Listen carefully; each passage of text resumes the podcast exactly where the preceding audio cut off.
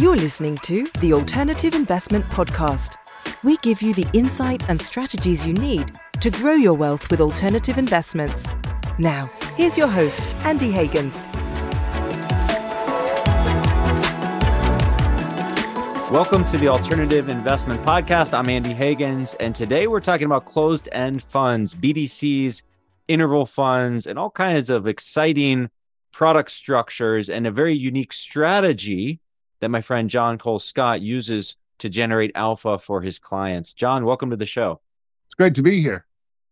And I'm going to uh, it's it's not a warning, it's more I want to tell my listeners John is his knowledge because I had a prep call with you John.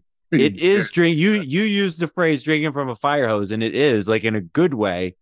And so I want to soak up as much as I can with this episode. I want our audience to soak up as much as we can about closed end funds, BDCs, interval funds. But before we get into all that exciting stuff, because I know you have some very unique strategies, I am wondering how you got your start. Could you share with us how you got into finance or even into this this little could we call it a niche in the world of finance? It is. So, I mean, I'm an undergrad psychology major from the College of William Mary in Virginia. And my father happened to go to university with a guy that also invested his lawn mowing money in the 50s in the stock market. And they thought the Beta House in Walla Walla, Washington was too rowdy. So they got an apartment together. Fast forward about 10 years, Eric Bergstrom has picked up some um, resources working at the American Express funds back in the 60s and the bear market of the 70s. Oh, and my father became got married after being in the Coast Guard um, and a journalist in London. Um, and he needed to have a regular job for a family. So he became a financial advisor. His uh, grandfather had been a financial advisor in Richmond, a fifth generation back to the 1860s here in Richmond. And and so there's the bear market of the 70s. I don't think either of us were alive for that. Uh, you know, the, the bear market part. I don't know your age exactly, but it was tough. And a closed end fund is not a new investment. They actually go back to 1893 in the New York Stock Exchange. So they're definitely durable and been around for a while. But there was a venture equity closed end fund, publicly traded, called Diebold Capital, and it listed, and then the stock market blew up. So let's say the NAV was $10, it fell to under five. And then because closed end funds have this really interesting relationship the net asset value, just like the other funds you're probably used to, is typically reported daily. But the market price, the way you buy or sell, the liquidity component isn't at the fund sponsor level. It's actually the free market, like you buy any ETF, any stock, anything that's publicly listed, it can dislocate on the downside and dislocate on the upside. And so basically, it went to roughly a 50 discount. So imagine for under $2 and, and mid change, you can buy a $10 recent IPO. And Eric had enough money, he bought over a third of the stock. My father, family, friends bought another 10 or so percent. And he became a board member of this closed end fund that he just was starting to learn about. Now I'm going to fast forward a long way. You go to the 88 crash, so 87 crash, and he had focused more on these funds. He had started, you know, worked in the, the, the, space, added more of them to his client portfolios, but it was maybe half of what he did. You know, he still would do other things in the market as it made sense for his clients as a registered wrapper stockbroker. But when that crash happened, he decided, you know what, I'm a writer. I want to highlight this thing that I know more than other people. So we started a newsletter called the Scott Letter Closed-End Fund Report. And I do remember as a young child licking envelopes for slave labor to help start that business. And it never probably made a profit, but what it did is it gave him an audience and it gave him recognition for doing good work as a journalist and an investment manager, even way back when. So then in 1991, when my father was 54 years old, he co authored a book on closed end funds with a finance professor that was a durable college level book. Again, I read it in high school, and it was my dad's version of having me drink from a fire hose, you know, mm-hmm. as a mm-hmm. 17 year old. And then soon after, there was this uh, RIA firm in Santa Barbara, California, and it basically imploded. And he was known enough that the owner that was that survived asked him to come in as a minority shareholder, become a portfolio manager, do day to day, and then within a few years, we had brought it from Santa Barbara to Richmond, Virginia, where we're raised and born from, and then bought all the stock from him. And this all happened while I was in university. And you know, I actually went out to California, helped him with the company because I'm organized, or least I was more organized than he was, um, and had a great time spending time with him. And then I graduated William Mary, and I just knew I liked people. I knew I liked interesting things, and my dad needed help. And he goes, Can you give me help at the firm? And so I basically joined him until I found a better job. And I'll tell you, unless you're hiring for something really amazing, I'm probably not going to get a better job. So it's a really interesting. He didn't, I didn't plan to work with him. And then I've grown the business in, in my 22 years. Add we added BDCs coverage in 14. You know, we added built a big data business. So we aren't just an asset manager like many advisors. That's our mm-hmm. core business. The reason we wake up every day. But we said, you know, these other larger data providers that I probably don't have to name make a lot of reoccurring mistakes.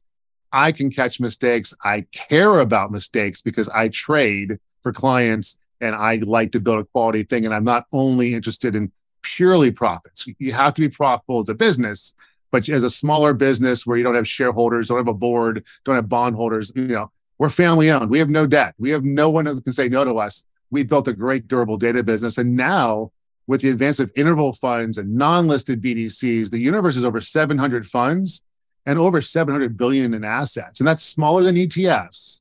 No, that's the big it's, it's smaller, but you know, John, so this is, I mean, I got a couple th- thoughts right sure. off the top of my head. Well, one, it's kind of interesting that you know the way you grew up and got into closed end funds it almost makes me think of like the middle ages and uh, your dad's a blacksmith and so you know and you so you apprentice to him. I'm like it's such a it's not i don't want to say it's an odd little niche but i actually love these things in finance. There's all these little nooks and crannies and you know you talk to traders who literally will just trade one product just one product and you know they might make a fortune off the one product. And i honestly think in finance and investing, we need that. Like we need people who know every nook and cranny of a particular product type or particular market, or else, you know, especially in public market, like we need transparency. Like we need people who understand the mainstream data that we're getting about this product type, you know, that everyone is looking at actually has has issues. And, you know, so I just I just kind of appreciate that. And like you said, it's it's not the size of the ETF market. Um, on the other hand, do you think that the fact that it's a little smaller I mean, it almost t- to me that can almost be a good thing because if it was a bigger market, you probably you'd have a harder time being a small business and kind of you know cornering that market. It, it is, you know, I kind of say you know because now we we are we are four W two employees. We've grown to be three programmers and seven analysts on our data team, and then have tremendous vendors as any good small business can have to fill in the gap. Great law firm, great accounting firm, you know, and whatnot. Sure. so maybe I could add two more people and probably be as big as I need to be in my business. Um, and we do a very good job. And I, I, can go speak at a CFA society or a CFP society or to individual investors at the AAII chapters. You know, and the, I've been paid again, not a lot, but the, the, travel just to get me out there to this speak because there's no local resource. Yep. And at the end of the day, I with my undergrad in psychology, working with children and teaching them motorboating uh, skills in my other job, uh, I hope that I can try to break down the complexity into digestible bites. I've gotten much better as my hair's gotten grayer.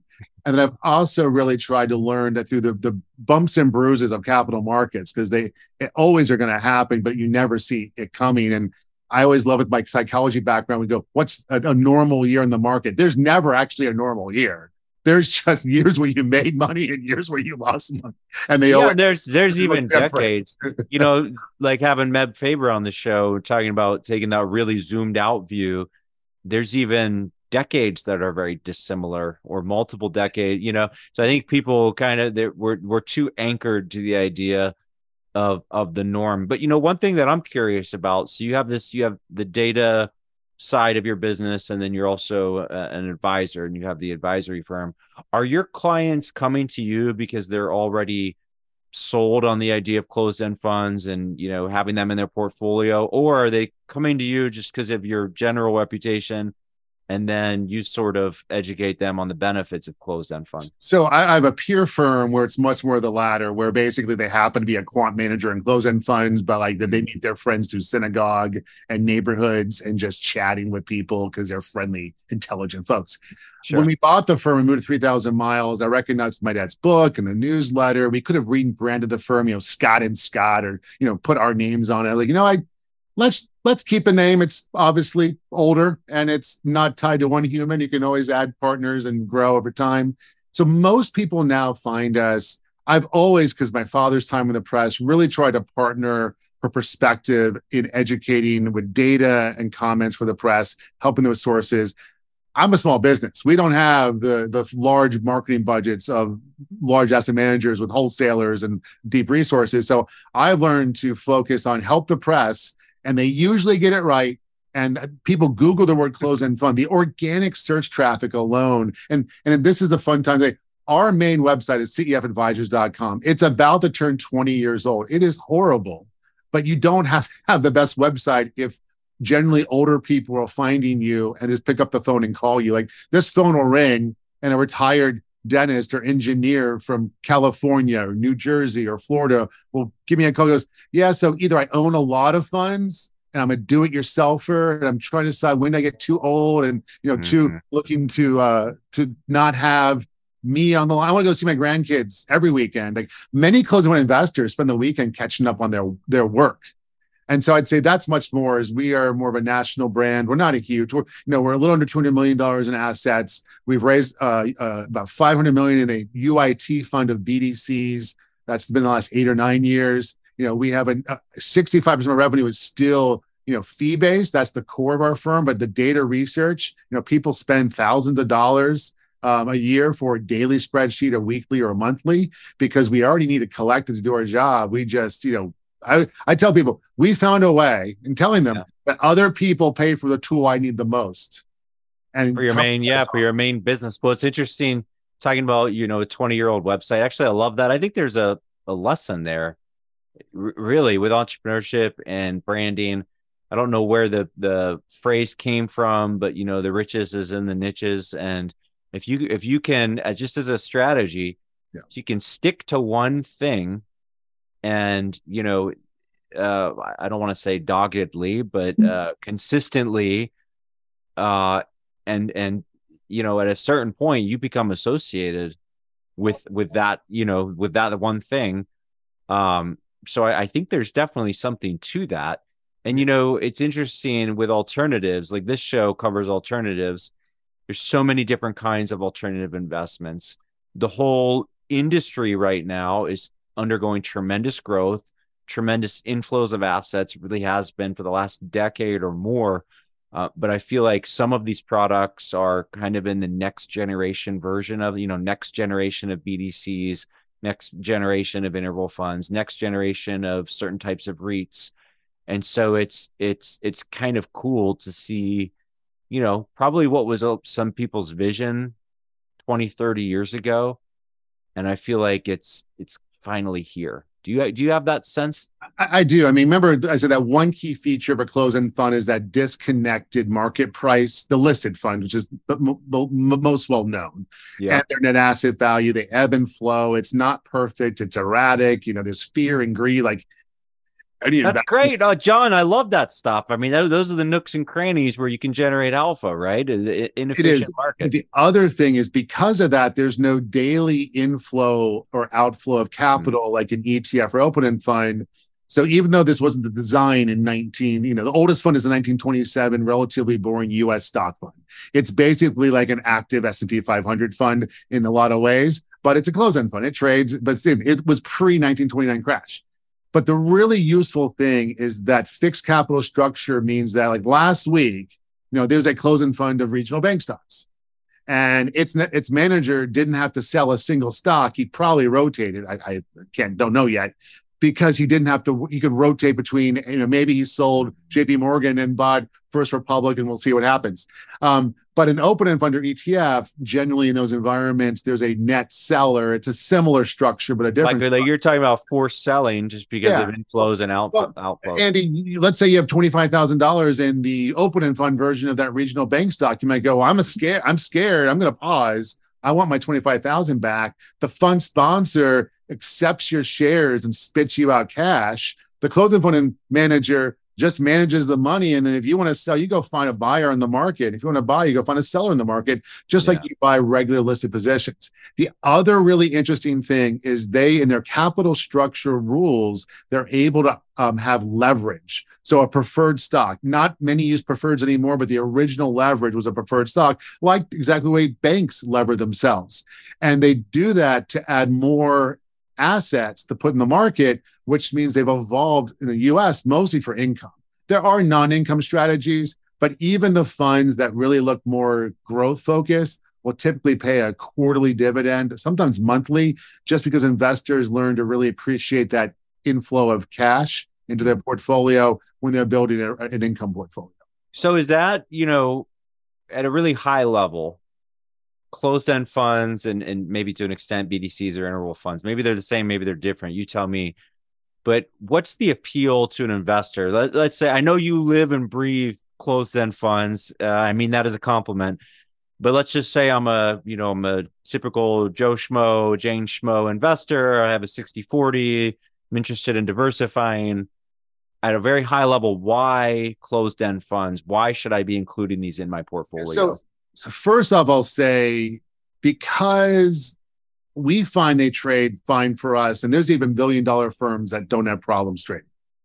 But if you are a multi-billion dollar firm, like you know, and you're looking at closed-end funds, there's very few that you're comfortable with the average daily trade volume because it just looks very light.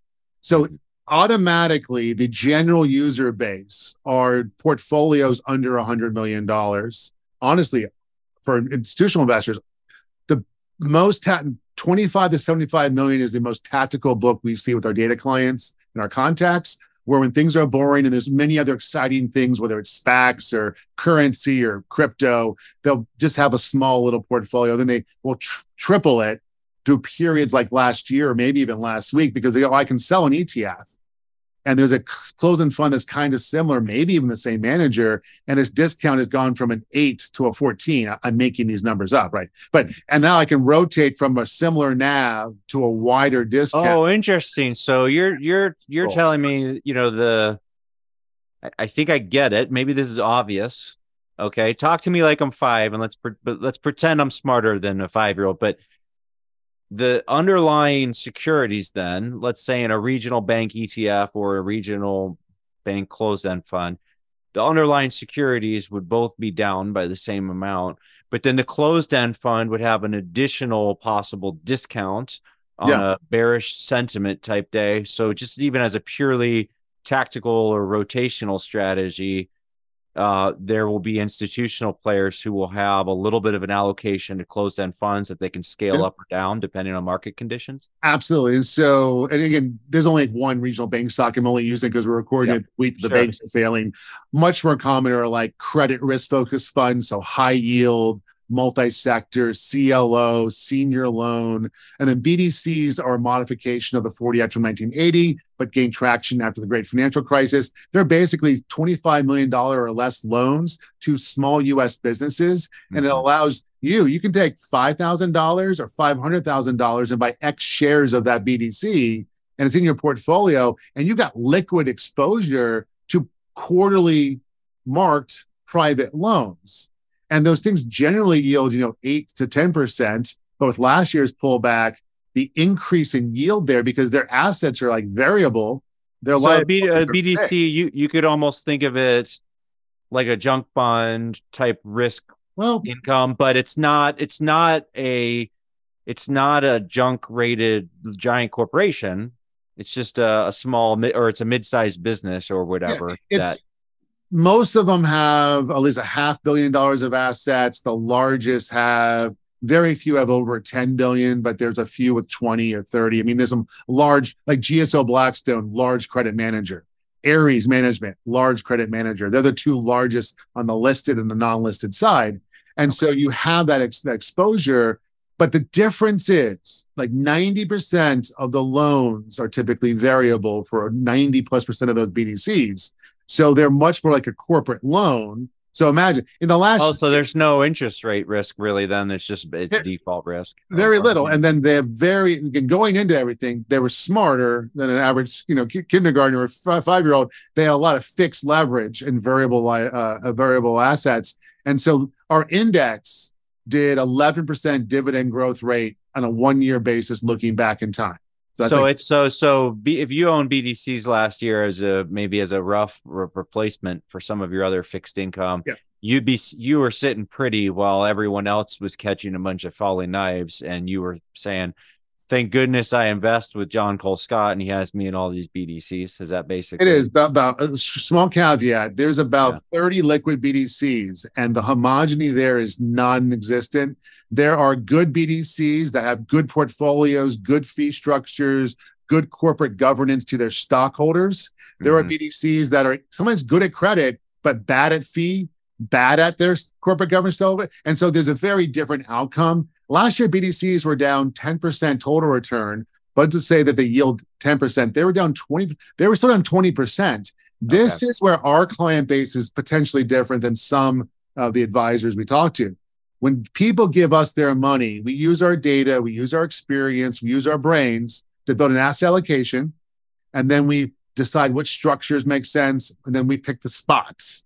But then we focus on income in a risk or tax optimized out, output. And then our, data, our database can produce reports that prove and project. So we don't like being down. Nobody does. Our diversified strategies were down 11 to 13% last, last year, total return after fees. Mean, we have 16 different uh, types of investments. We, again, definitely my my liberal arts schooling comes through and how I run our firm. We have a lot of different ideas, but we just like to build what people need. And uh, some investors are 50 that hire us, some are 90.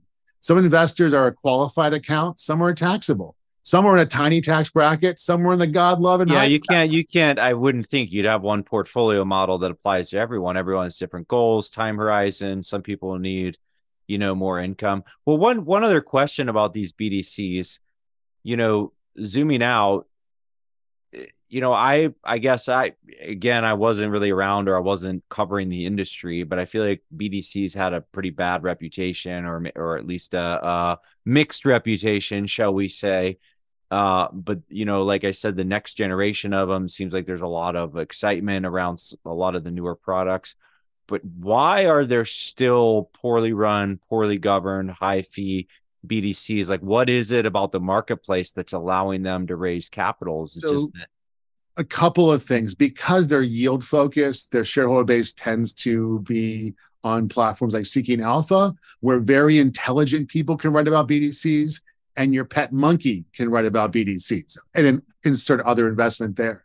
Another thing is back in 2014, the uh, there's a ruling for indices that have funds in them that were BDC funds because BDCs are closed-ended management companies. They're 40 act funds. They just look a little different. They act a little hairier than a regular muni bond closed-end fund.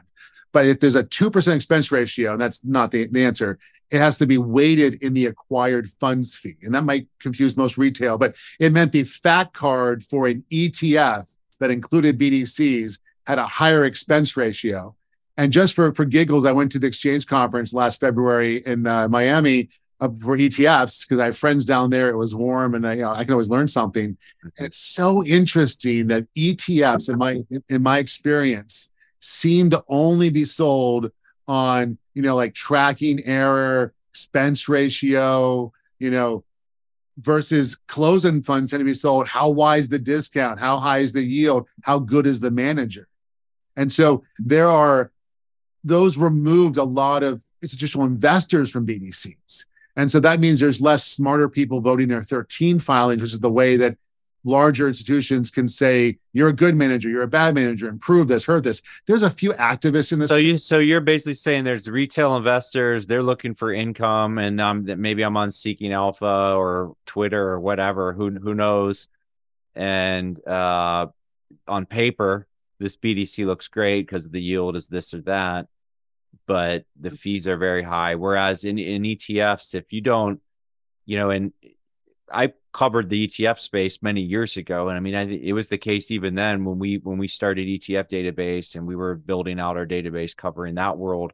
Even then, if you didn't have a competitive product, you didn't survive. You know, I mean, maybe there were maybe the first 50 out of the gate that had, you know, the good ticker names, et cetera but really even even in the second wave and we're probably in the fourth or fifth wave of etfs now but even in that second wave if you did not have a very competitive expense ratio and a good index and you know pretty good liquidity you were just going to get squeezed out of the market by vanguard by schwab you know by the, these bigger players so there's not sounds like there's not that kind of a market dynamic in the BDC industry. It isn't, and at the end of the day, I mean, it's uh, a lot of people are attracted to yield, and we always try to use the phrase dividends at a closed-end fund and a BDC are policies set by a board of directors that then the portfolio manager's team have to execute towards.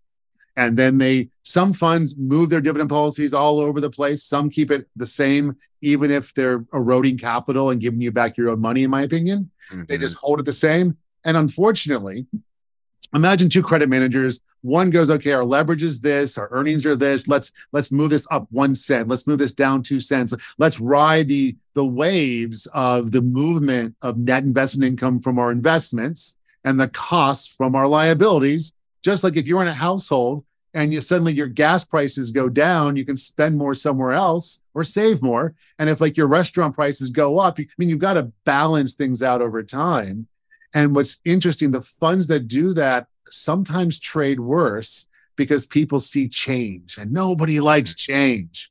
And there's a couple of funds, and I maybe don't go to funds on this podcast, but that have never changed their dividend policy. And people say, thank goodness for this fund. They've never changed it. And I go, yes, but what'd you pay for it? What's it worth now?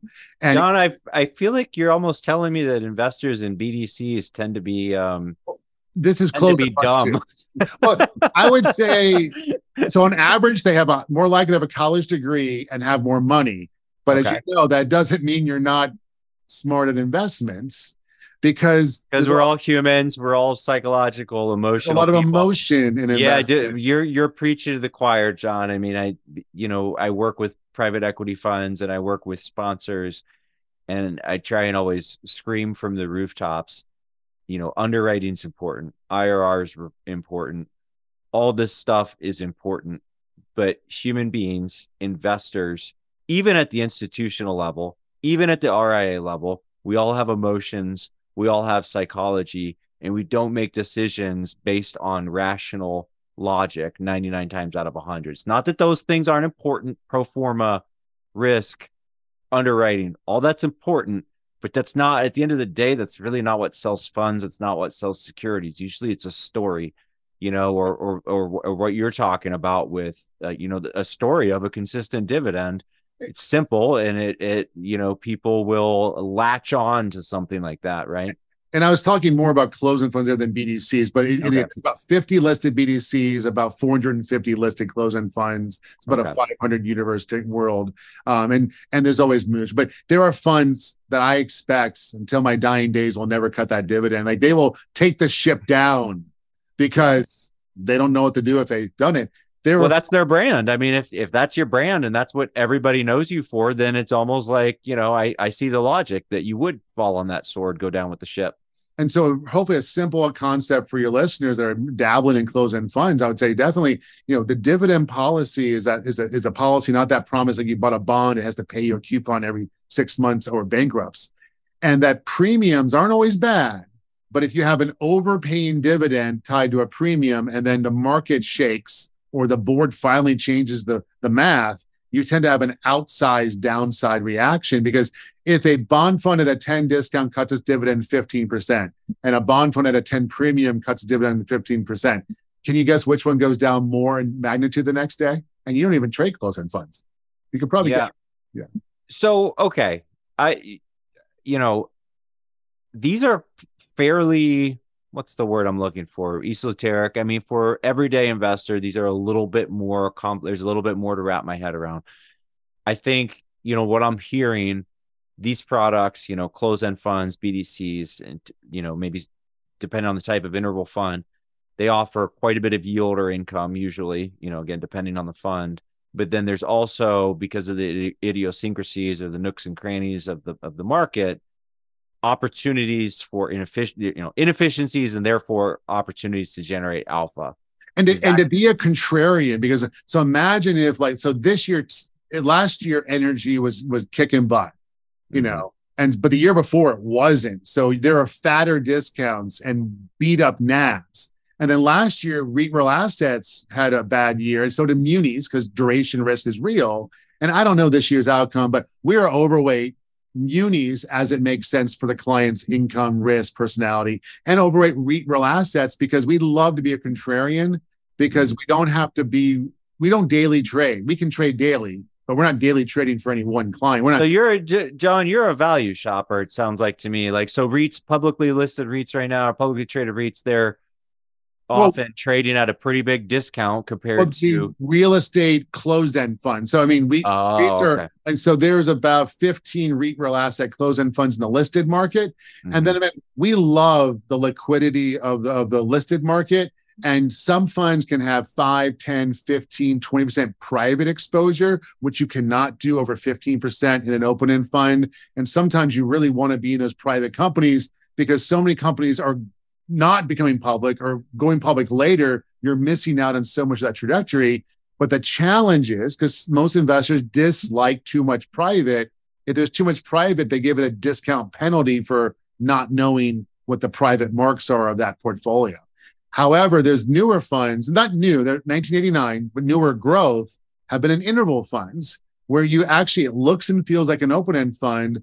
You can inflow daily it can be 80% private equity, private debt, and they only offer typically 5% of liquidity a quarter. And the board could vote for two more percent if they wanted to. And that's a great way to get large outsides, illiquid investments in a way you can monitor it regularly and not those normal lock ins. You can do $5,000 for both funds. So it's not a private fund. It's not. Well, a- okay. You know, I wanted to ask about interval funds, and you, we I had another guest on recently. We were talking about BREIT, and you know, so some of these products, whether interval funds or intermittent liquidity products, you know, as you mentioned, that five percent redemption limit, uh, quarterly, or you know, whatever that limit may they may be a monthly limit, redemption limit, or quarterly, or both. You know, my I don't want to say my objection, more my question is how are they being sold to the retail investor? What is the retail investor's understanding of them? Do they truly understand intermittent liquidity? You know, I think in the human mind, you can kind of round that up to saying, oh, it's liquid, but you're forgetting about the intermittent. And then now yeah. I, I use the phrase, are these things half pregnant? It's like either you're liquid or you're illiquid. If you're intermittently liquid, then I would say, well, that's not really liquid because really, when does the liquidity matter? It matters in a bear market or it matters in times of volatility when things are going bad. And so if the liquidity disappears or is is very limited when you need it most, then to me it's like okay, maybe semi-liquid or you know, or just in the human and, and again, I have no problem with issuing these types of funds as long as it's communicated what they are and how they work. So to me, that's really the challenge. Do the retail investors understand what happens in times of market turmoil to these products? So a couple of it took us years to actually even consider interval funds. And then really what happened was we started seeing managers that we liked their other funds, their listed mm-hmm. funds, bring like PIMCO, which is a well-known asset manager in the closed fund space with taxable credit and miscible, brought out PFlex. And suddenly most of their closed funds were at premiums. So you're paying a dollar ten per net. So now the question, and the, and the expense ratios are essentially the same. Asset allocation's a little different, but and leverage is a little bit less. But they're very much, you know, sisters, not cousins or neighbors. And yeah. so you could say I could take a dollar ten to buy a dollar of a publicly liquid investment, where a dollar ten could become ninety cents in a down market. You know, no guarantees. Or I could spend a dollar on a fund where it's going to stay a dollar, and move with the actual portfolios work, but I have to be willing to worry about the liquidity. So this is how we address it. Some clients we talk about interval funds and what they are, and we can drop your volatility with downside, you know, that downside discount volatility by having overweight interval funds. Now, overweight to us is 15 to 25 percent because you, I don't think any investor should be all illiquid anything because everyone has unexpected things in their life. We're, we we manage money for retired investors not 400 year old endowments that'll be here 400 years from now. You know, we right. don't manage money in that that mindset. And we also tend to put just two to three percent in a fund versus for listed funds, it tends to be, you know, two and a half, three to five, maybe six, six. If you ever see me doing six percent in a fund, it is a sweet spot home run, manager, discount, sector. It's perfect almost Doesn't happen very often. That's how we deal with it. And then when discounts got narrow pre-COVID, we were a little bit overweight interval funds because discounts were only 2% on average when they normally average 8%. Mm. And then what happened is since COVID, it's been slower. We've actually reduced interval funds to buy more deeply discounted closed-end funds. But so that- for you, I mean, you're you're looking for pockets of value and you're it sounds to me like you're you know you specialize in these closed end funds the bdcs the interval funds you're a little bit agnostic or willing to go into different wrappers depending on the current market conditions that it makes, is with the client. And so when a wholesaler calls me and I go, give me your, we have a database. I pull them up in my database. I look through expenses. I look through performance. I look through their holdings. I go, is the wrapper and the illiquidity worth the squeeze? Mm-hmm. Is this something where, because, you know. Well, so what, let me ask you about that though. You just said, is it worth the squeeze? So do you treat an interval fund as essentially an illiquid product? I do. I I think so. That's why that's you see that John. We're we're of the same mind then. I do because I'm saying you can't be if you need the money within three years. Yep. So this, so then you can't be half pregnant. The interval fund is pregnant, and that's what my that's my concern is not not, not your firm, not you, but you know our invest like investors in BREIT do. It seems like boy is there a stampede for the exits right now. It almost you know it, it kind of I kind of wonder what was their expectation investing in that you know? And so um, they also have a BCRED that's the non-listed bdc it's actually the largest bdc by total assets and in our database and we license data to them for their their use. So i know them pretty well. And, and the guy that does my buys my stuff also does BCRED uh, BREIT sorry. So we know about it. And I, I'm I'm I'm treasurer of two 501c3s. One is my William Mary Alumni Association. We have outside assets, and one of its investments recommended recommended by the investment management firm we hired, but I also review that is BREIT, and it was up eight percent last year.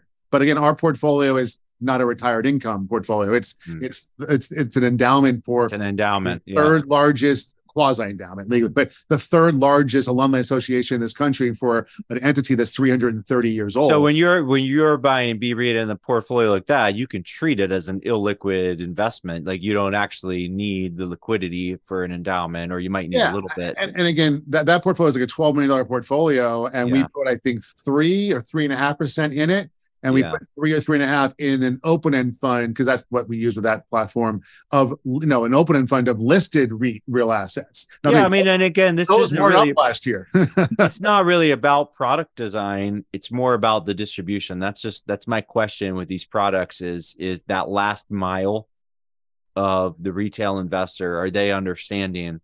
You know, it, you're better off thinking of it, it like you think of it that it's just primarily illiquid that may give me some liquidity if you know yeah. sometimes but i mean more liquidity than a than the private like a hedge fund a lot you know pri- a drawdown right. fund a you know 10 year fund and again part part of being the treasurer of two 501c3s part of selling data to my peers and talking to fund sponsors and i can't talk to everyone i'm only one human but i yeah. talk to a lot of people not as many as you andy because that's your job but a lot of people I set up a 501c7 trade association in 2019 to bring the industry together. We have a weekly podcast. That's actually, I think, how we met was chatting about podcasts. And we do events and we try to bring investors and advisors and platforms and create a unified place to create content.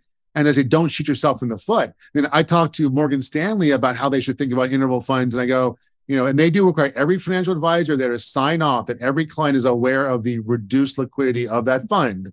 I'll bet you there's some firms out there that aren't requiring their investment advisors to claim that. Okay, so this is on. You're you're telling me even in this this uh, organization that you've set up, this is already this what I call the last mile. It's already on on the radar of a lot of these larger organizations. It's on your, it's obviously on your it radar. Is. And like, you know, we yeah. see a TD Ameritrade becoming Schwab, and I push again. I'm not their biggest client, but I'm like, you know, when a client sees a brokerage statement, with this interval fund in a mutual fund labeling system, just like closed-end funds are in common stocks, and they're not a common stock.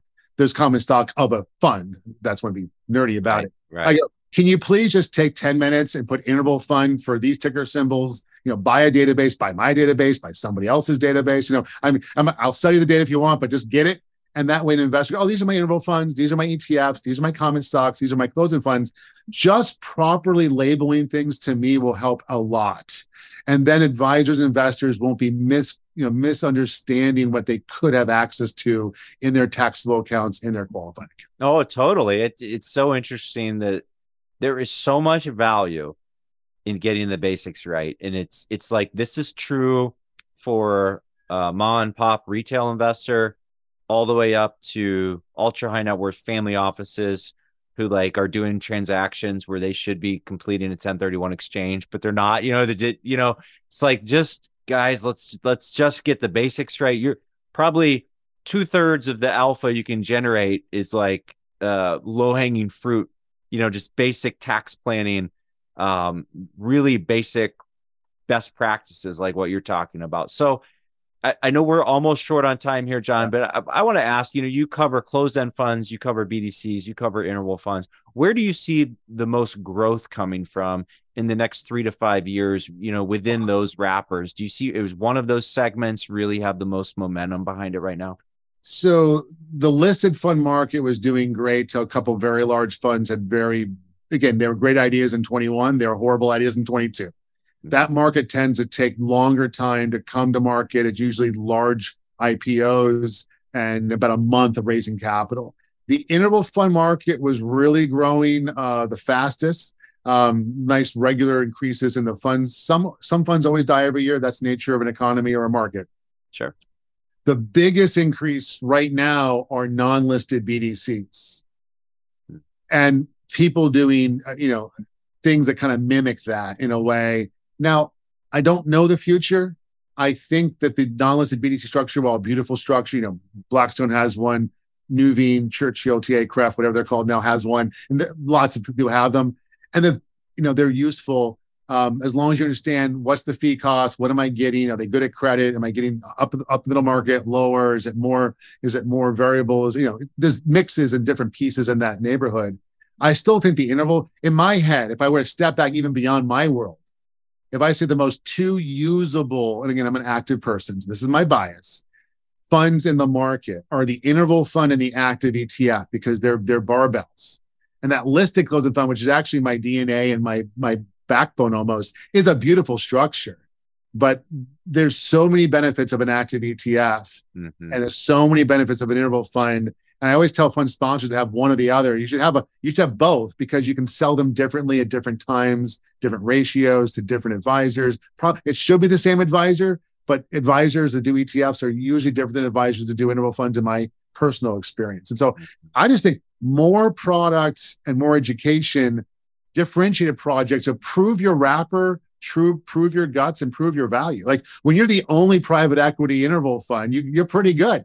You know, you're you're top of your class if there's 10 and you're the bottom 10 percentile and you're not as good as you thought you were because now there's better platforms doing better work, you're going to probably liquidate eventually or be bought and repurposed. Right. Right. No, that's, you know, I, I can't argue with that. And like you said, it is the nature of capitalism that we're going to have sponsors that are going to come and go. There's going to be higher quality products, lower quality products. And it's really the sponsors with longevity sometimes that can make it harder for startup sponsors, you know, but you know, that's just kind of a fact of life.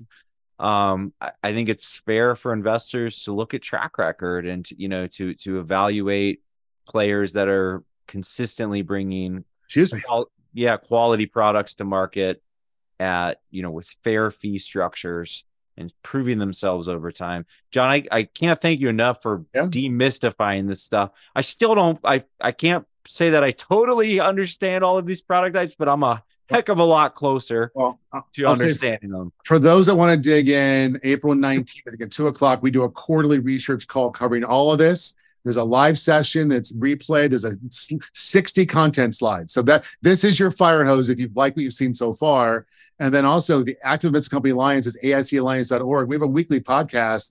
I'm not the host. We have a professional host. We actually sponsor a segment with Chuck Jaffe. He does a great job um, and has me as my peers as fun sponsors, and we cover the gamut. And as a 10 to 12 minute digestible bite that I think could be very usable. And, and I think those are the two best things we're doing, plus some in person events and some virtual content over time.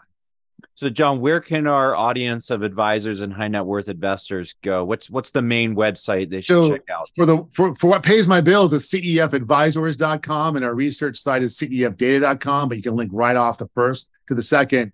And to my separate legal structure, that's you know my nonprofit. It's aicalliance.org, and that is and again that's actually a brand new website. It shows you what I can do if I have to. I love it. I love it. I'll be sure to link to all of that in our show notes, which are always available on wealthchannel.com. John, thanks again for joining the show today. Andy, appreciate the invitation. I hope to chat in the future. That's it for today's show. If you enjoyed this episode, please consider leaving us a rating and review to help spread the word to other investors. And we'll be back soon with another episode.